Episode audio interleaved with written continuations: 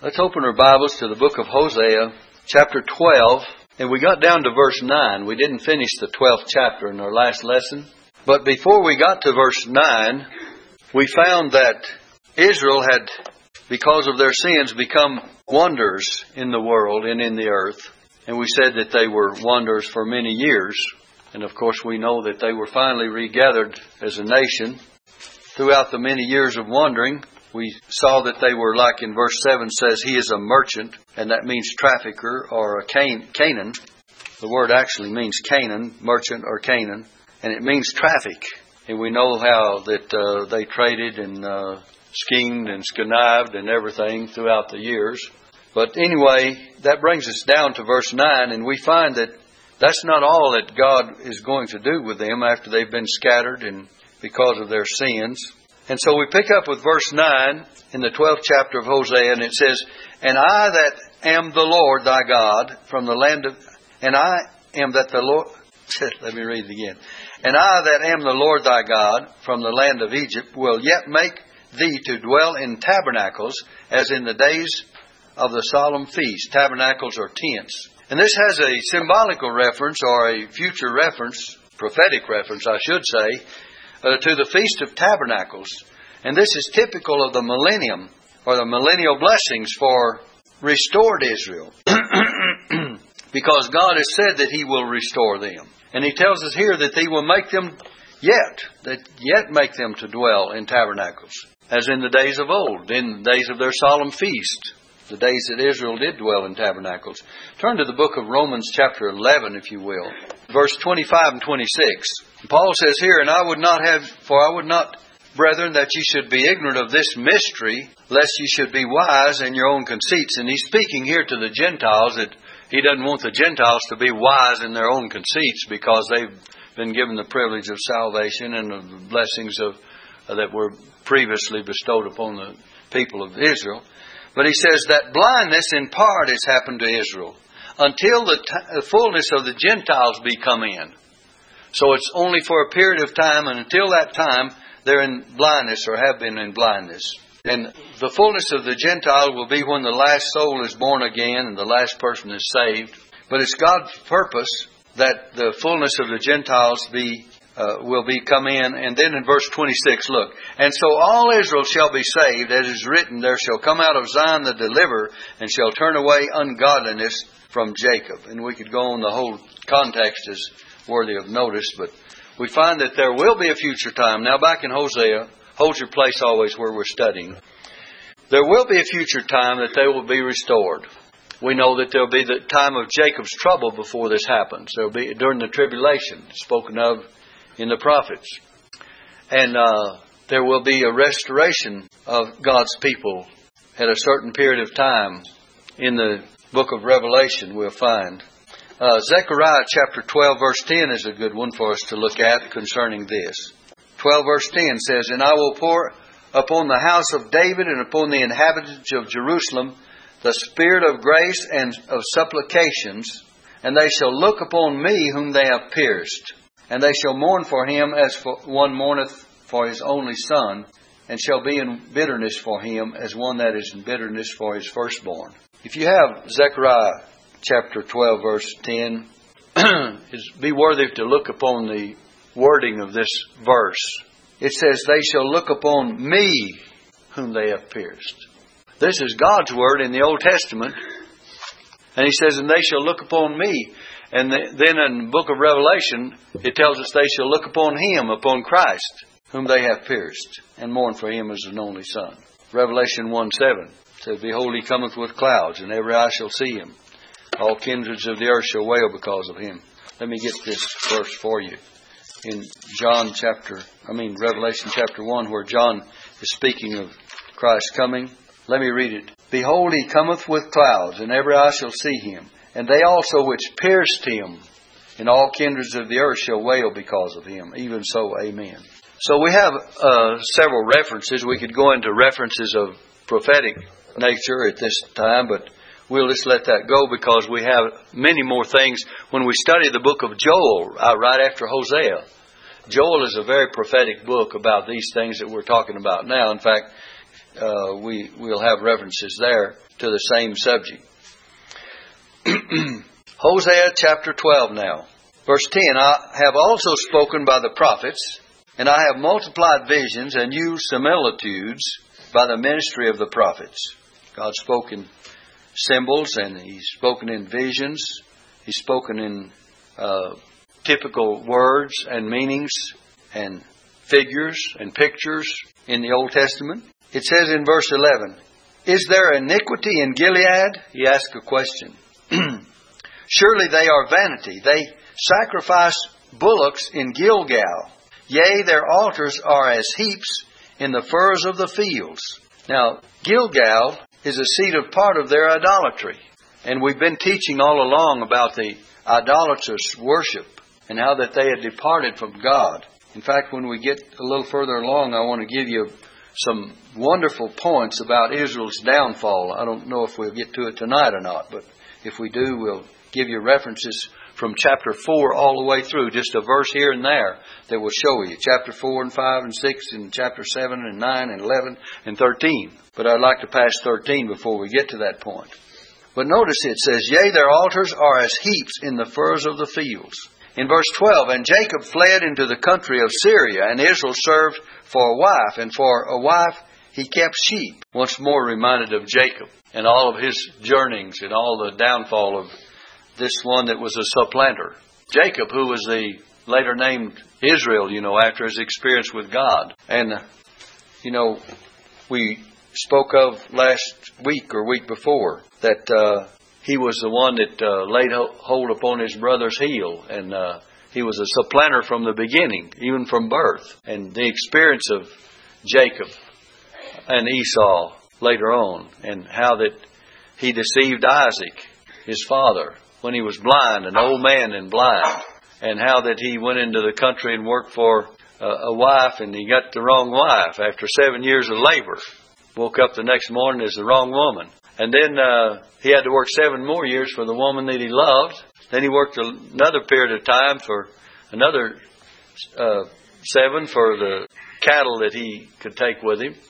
So as you know, he just had to keep on working. And finally, Laban his uh, father-in-law uh, thought he had got the best of him, but Jacob got the best of the deal finally because he fled with all the, the cattle that he had uh, obtained there in his place.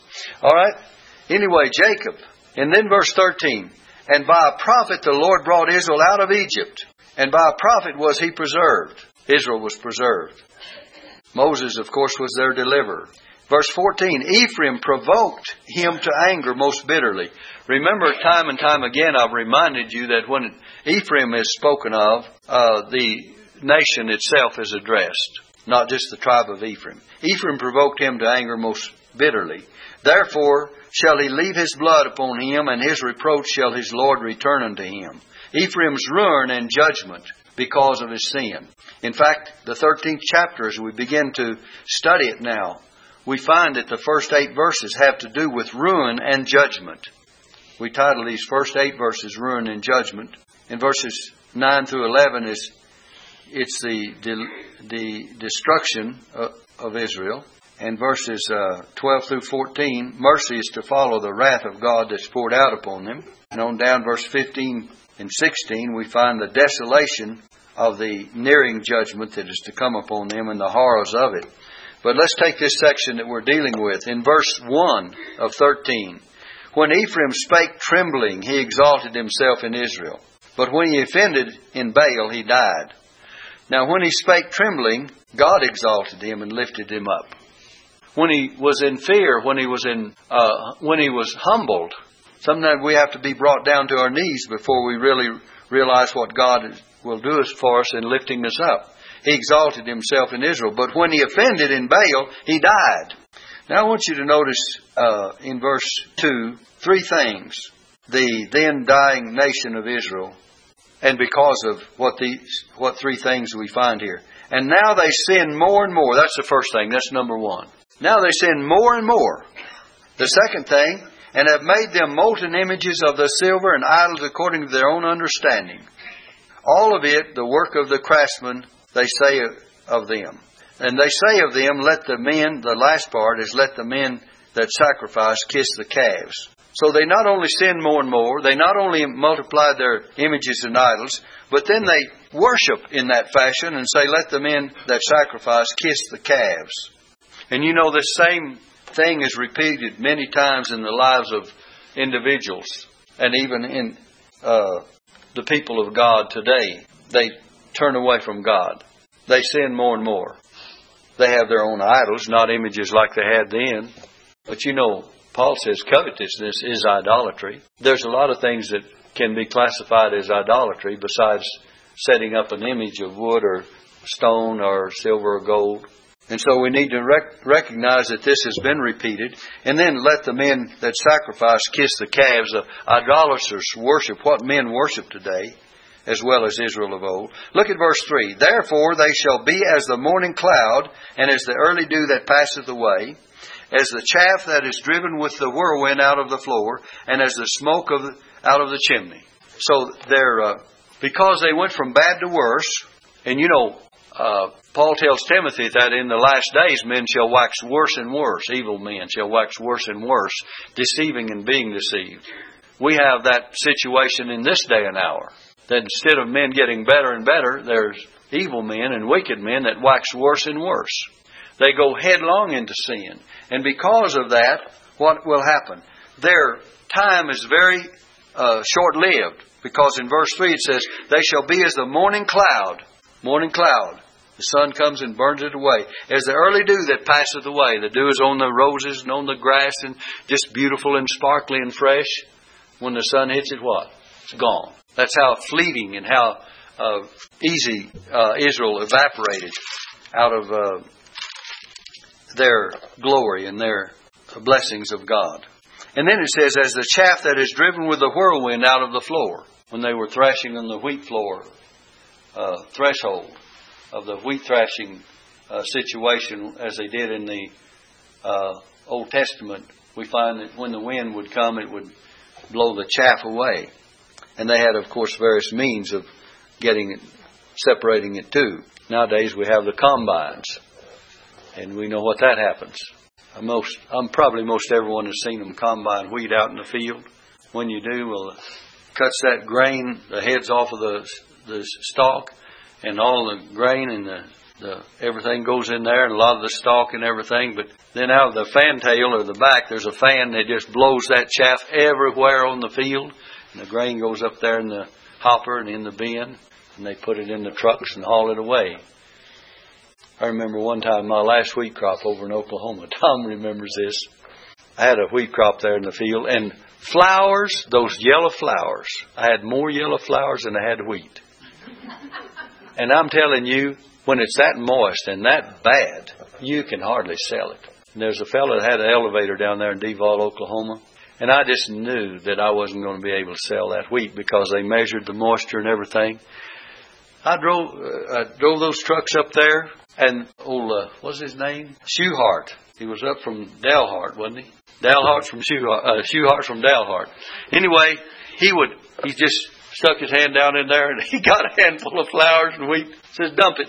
You know, I mean, he bought it. Didn't dock me. He didn't charge me one. Didn't usually they'd dock you five, ten, twenty cents a bushel, and every load was that way. So God must have been with me because it's my last wheat crop, and I needed it to. I, I'd already gone to Fort Worth and and uh, surrendered to preach, and I was down in the seminary, and we needed that crop real bad. And sure enough, we went back. See, it started in January school, and we went back in May or June or July, whenever it was, for the harvest and got the wheat because that's what I bought my property with down in Fort Worth and built a house there to live in while I was going to seminary. But anyway, to make a long story short, I just knew it. I wasn't going to sell a bit of that wheat. But you never know. God knows uh, what the answer is and how that the chaff is supposed to be driven from it. It says, as the chaff that driveth with the whirlwind out of the floor, and as the smoke out of the chimney. Boy, that disappears quickly, doesn't it? Build that fire in the fireplace and the smoke rises up, goes up in the air, and it's gone. In verse 4 it says, Yet I am the Lord thy God from the land of Egypt, and thou shalt know no God but me, for there is no Savior beside me. God reminds them that He is the only God they've ever known, even though they had fallen away, they'd gone into idolatrous worship. And this verse shows their real, their former relationship to God, that He had made a covenant with them. And we speak of that covenant later on as we go on progress. He says, Thou shalt know no God but me. He's jealous, a jealous God. it says, For there is no Savior beside me. That's not only true of Israel of old, but it's true for you and I today. The Lord Jesus is the only Savior. And the Bible says, Neither is there salvation in any other, for there's none other name under heaven given among men whereby we must be saved. And that's Acts 4, verse 12, if I'm not mistaken. Acts chapter 4 and verse 12. Now then, uh, in the book of Isaiah, God says, Look unto me and be ye saved, all the ends of the earth, for I'm God, and there is none else. In verse 5, he says, I did know thee in the wilderness, in the land of great drought. God speaks of their former knowledge of this nation and people and how He brought them through the droughts. Not only one, but if you have the Hebrew word in the margin, it says droughts. It's more, it's plural. Verse 6 According to their pasture, so were they filled. They were filled, and their heart ex- was exalted. Therefore have they forgotten me. They had forgotten God. They had a very rich pasture and were well supplied, but they forgot God. God had warned them back in the book of Deuteronomy. It says, when you get prosperous and when you go into the land and you have all these blessings and you're fruitful and you're multiplied, and He says, beware lest you forget the Lord your God. You know, sometimes we as God's people today have a tendency to forget God when things are going well. And a lot of times it takes a little stirring of affliction and problems to deal with in order to humble us and, and get us to realize that we have nothing of ourselves. And we must depend, learn to depend upon God when things are good as well as when they get bad. When, when they're bad, you know, uh, David says, Call upon me in the day of trouble and I will hear thee, I will answer thee. But why do we have to wait till the day of trouble? Why can we not call upon God and thank God every day for every blessing? And with the right attitude, we as Christians are able to do that by the grace of God. And help us to be mindful of it day by day. We're reminded of a song we sing, Count Your Many Blessings, name them one by one. Count your many blessings, see what God has done, and if we count them, we'll find that even in the midst of all of our problems and trials, we've been blessed. And the things that are common to, to man, it says there's no temptation that will uh, happen to you, but what is common to man, God will with every temptation make a way of escape, and He says that you may be able to bear it. Uh, the psalmist said, Before I was afflicted, I went astray, but now I've kept thy word. He said also in Psalm 119, he says, It is good for me that I have been afflicted. And then again in Psalm 119, he says, I know, Lord, that in faithfulness, that thou in faithfulness hast afflicted me. God's faithfulness sometimes brings what we have to face our way. And it does that for the better of our lives. You know, if everything was sunshine and there was no rain, no clouds, it'd be a pretty dry world, wouldn't it? And so we have to have the storms as well as the as as the good times, the sunshiny days. And we find that even in the storms, they leave the dew and the moisture, and and uh, they cleanse cleanse the earth and refresh the earth, and a lot of things happen that are good out of storms. So God says here, according to their pasture, so were they filled. And in their being filled, what happened? They were, it says again, they were filled, so their heart was exalted. Therefore have they forgotten me. They had forgotten God and all of it. In verse 7, Therefore I will be unto them as a lion and as a, as a leopard. By the way will I observe them. I will meet them as a bear that is bereaved of her whelps, and I will rend the caul of their heart, and there will I devour them like a lion. The wild beast shall tear them.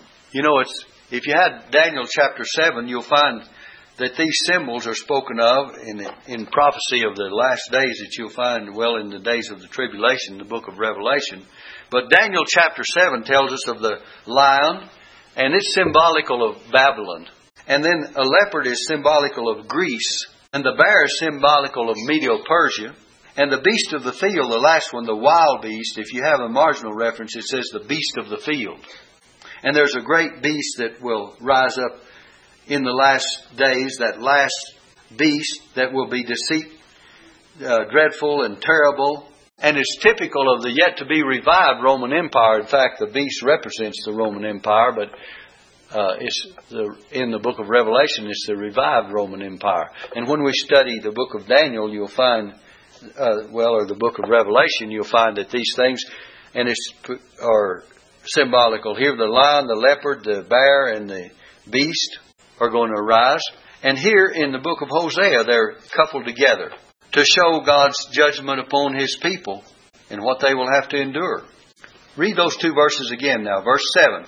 Therefore I will be unto them as a lion, as a leopard. By the way will I observe them. I will meet them as a bear that is bereaved of her whelps, and will rend the caul of their heart. And there will I devour them like a lion. The wild beast shall tear them. It doesn't mean that God is going to be all of that in the book of Revelation, but these are symbolical uh, statements here as to how he would judge Israel of old. In verse 9, O Israel, thou hast destroyed thyself. Look at verse 9. It's your destruction. O Israel, thou hast destroyed thyself, but in me is thine help. When we, when we self-destruct, where do we find our help? Isn't it a, an amazing thing and a terrible thing that we co- cause more harm to ourselves than anyone else does? Self-inflicted wounds. And we don't gain a thing by it. We're the loser. But it says, But in me is thine help. You know, there's so many lessons here, isn't there? That we can learn about ourselves and about life and how to deal with it. if we just turn to God for help instead of destroying ourselves. It's, you know, the people that destroy themselves are kind of like those that in Elijah's day, remember, that they uh, worshippers of Baal. They inflicted wounds upon themselves, wanting their God to hear them and they thought the more that they uh, wounded themselves, they cut themselves with lancets, and they did all kinds of things to try to get the attention of their God. Well, He's not a living God anyway, and He couldn't hear and answer their prayers. And so Elijah prayed, and he says, God, if if I'm your prophet, and if you these are your people, and if I've been true to you, uh, well, he says, hear from heaven. By the way, he didn't pray very long either. They prayed from morning till noon, didn't they? And then the time of the evening sacrifice, which is three in the afternoon, well, Elijah he had prepared the altar and everything, and put the wood there and and uh, on the altar, and uh, and everything was in order. The sacrifice, and uh, he even filled a trench, dug a trench round about it. And remember, this was a time of drought, and took of all the water they could find, I suppose, and saturated that sacrifice in the wood. It's pretty hard to kindle a, a wet wood, isn't it? And then they had the water in the trench round about, and he prayed to God, and what? God sent a fire down from heaven, and it devoured the wood and the sacrifice and the altar and the whole bit, and, and licked up the water that was in the trench in answer to Elijah's prayer. And if you study his prayer, it was less than 30 to 45 seconds. Sometimes we think a long prayer is what gets the job done. It's, it's just prayer old Peter out there sinking, you know, when he took his eyes off Jesus, all he said was, Lord, save me. I mean, he didn't have time. He's going down probably the third time, huh? And he didn't have time for anything else. And it's how sincere, it's, it's how much we need, and when we call upon God, what we believe and how we trust Him. And God is there to answer our prayer. So, in verse 9, O Israel, thou hast destroyed thyself, but in me is thine help. Now, in verse 10, it says, I will be thy king. Where is any other that may save thee in all thy cities? Who else can do it? And thy judges of whom thou saidst, Give me a king and princes. Remember, they wanted a judge, they wanted a king uh, of their own choosing earlier, and God gave them Saul to be their king, and he turned out to be the, the king of the people's choice, and God finally, God permitted him to be that, and then God gave them David to really be their king, didn't he? God permitted them to have a king of their own choice because uh, they were depending upon them. And thy judges of whom thou saidst, Give me a king and princes. He says, I gave thee a king in mine anger and took, took him away in my wrath, referring to the same person we just mentioned. God was not pleased to yield to their whims of wanting a king, and he gave them a king in his anger, and that was old Saul. And it says when God, and remember, he tried to kill David time and time again. When God had already, when God had finally chosen David to be king and, and he was anointed to be the coming king. But David put up with old Saul for a long time, didn't he? Before he took possession of his office. In due time, God always has things in due time. The proper time, He'll put you where you need to be. He'll take care of you in that situation. And He had raised up David to be their king. He said, I gave them a king in mine anger and took him away in my wrath. In verse 12, the iniquity of Ephraim is bound up. His sin is hid. The word bound up means laid in store. It's bound up. Did you know our sins are laid in store? Especially the sins of those who uh, rebel against God. They're laid in store. They're treasuring up wrath against the day of wrath. Look in Romans chapter 2, if you will, in verse 5. Romans 2, in verse 5. See what it says here. Let's read verse 4 and 5. Oh, the whole passage would be good. Let's start with verse 3. And thinkest thou this, O man, that judgest them that do such things and doest the same, that thou shalt, notice, that thou shalt escape the judgment of God. Now there's no, it's talking about judgment here. Or despisest thou the riches of his goodness and forbearance and long suffering? Do you despise God's goodness and forbearance and long suffering? Not knowing that the goodness of God leadeth thee to repentance. It's God's goodness that leadeth thee to repentance. But he says in verse 5, now this is the key verse, but after thy hardness and impenitent heart, not repentant heart, but impenitent heart, treasures up unto thyself wrath against the day of wrath and revelation of the righteous judgment of God, who will render to every man according to his deeds. To them who by patient continuance in well doing seek for glory and honor and immortality, he is going to give them what? Eternal life. But unto them that are contentious and do not obey the truth, but obey unrighteousness, indignation and wrath, tribulation and anguish upon every soul of man that doeth evil, of the Jew first and also of the Gentile. But glory and honor and peace to every man that worketh a good to the Jew first and also the Gentiles. For there is no respect of person with God. Let's go on and turn back now. So, treasures up unto thyself. The thought is bound up. Back in uh, Hosea 13 and verse 12. The iniquity of Ephraim is bound up. His sin is hid. It's bound up. It's stored up. Verse 13. The sorrows of travail, of travailing woman shall come upon him.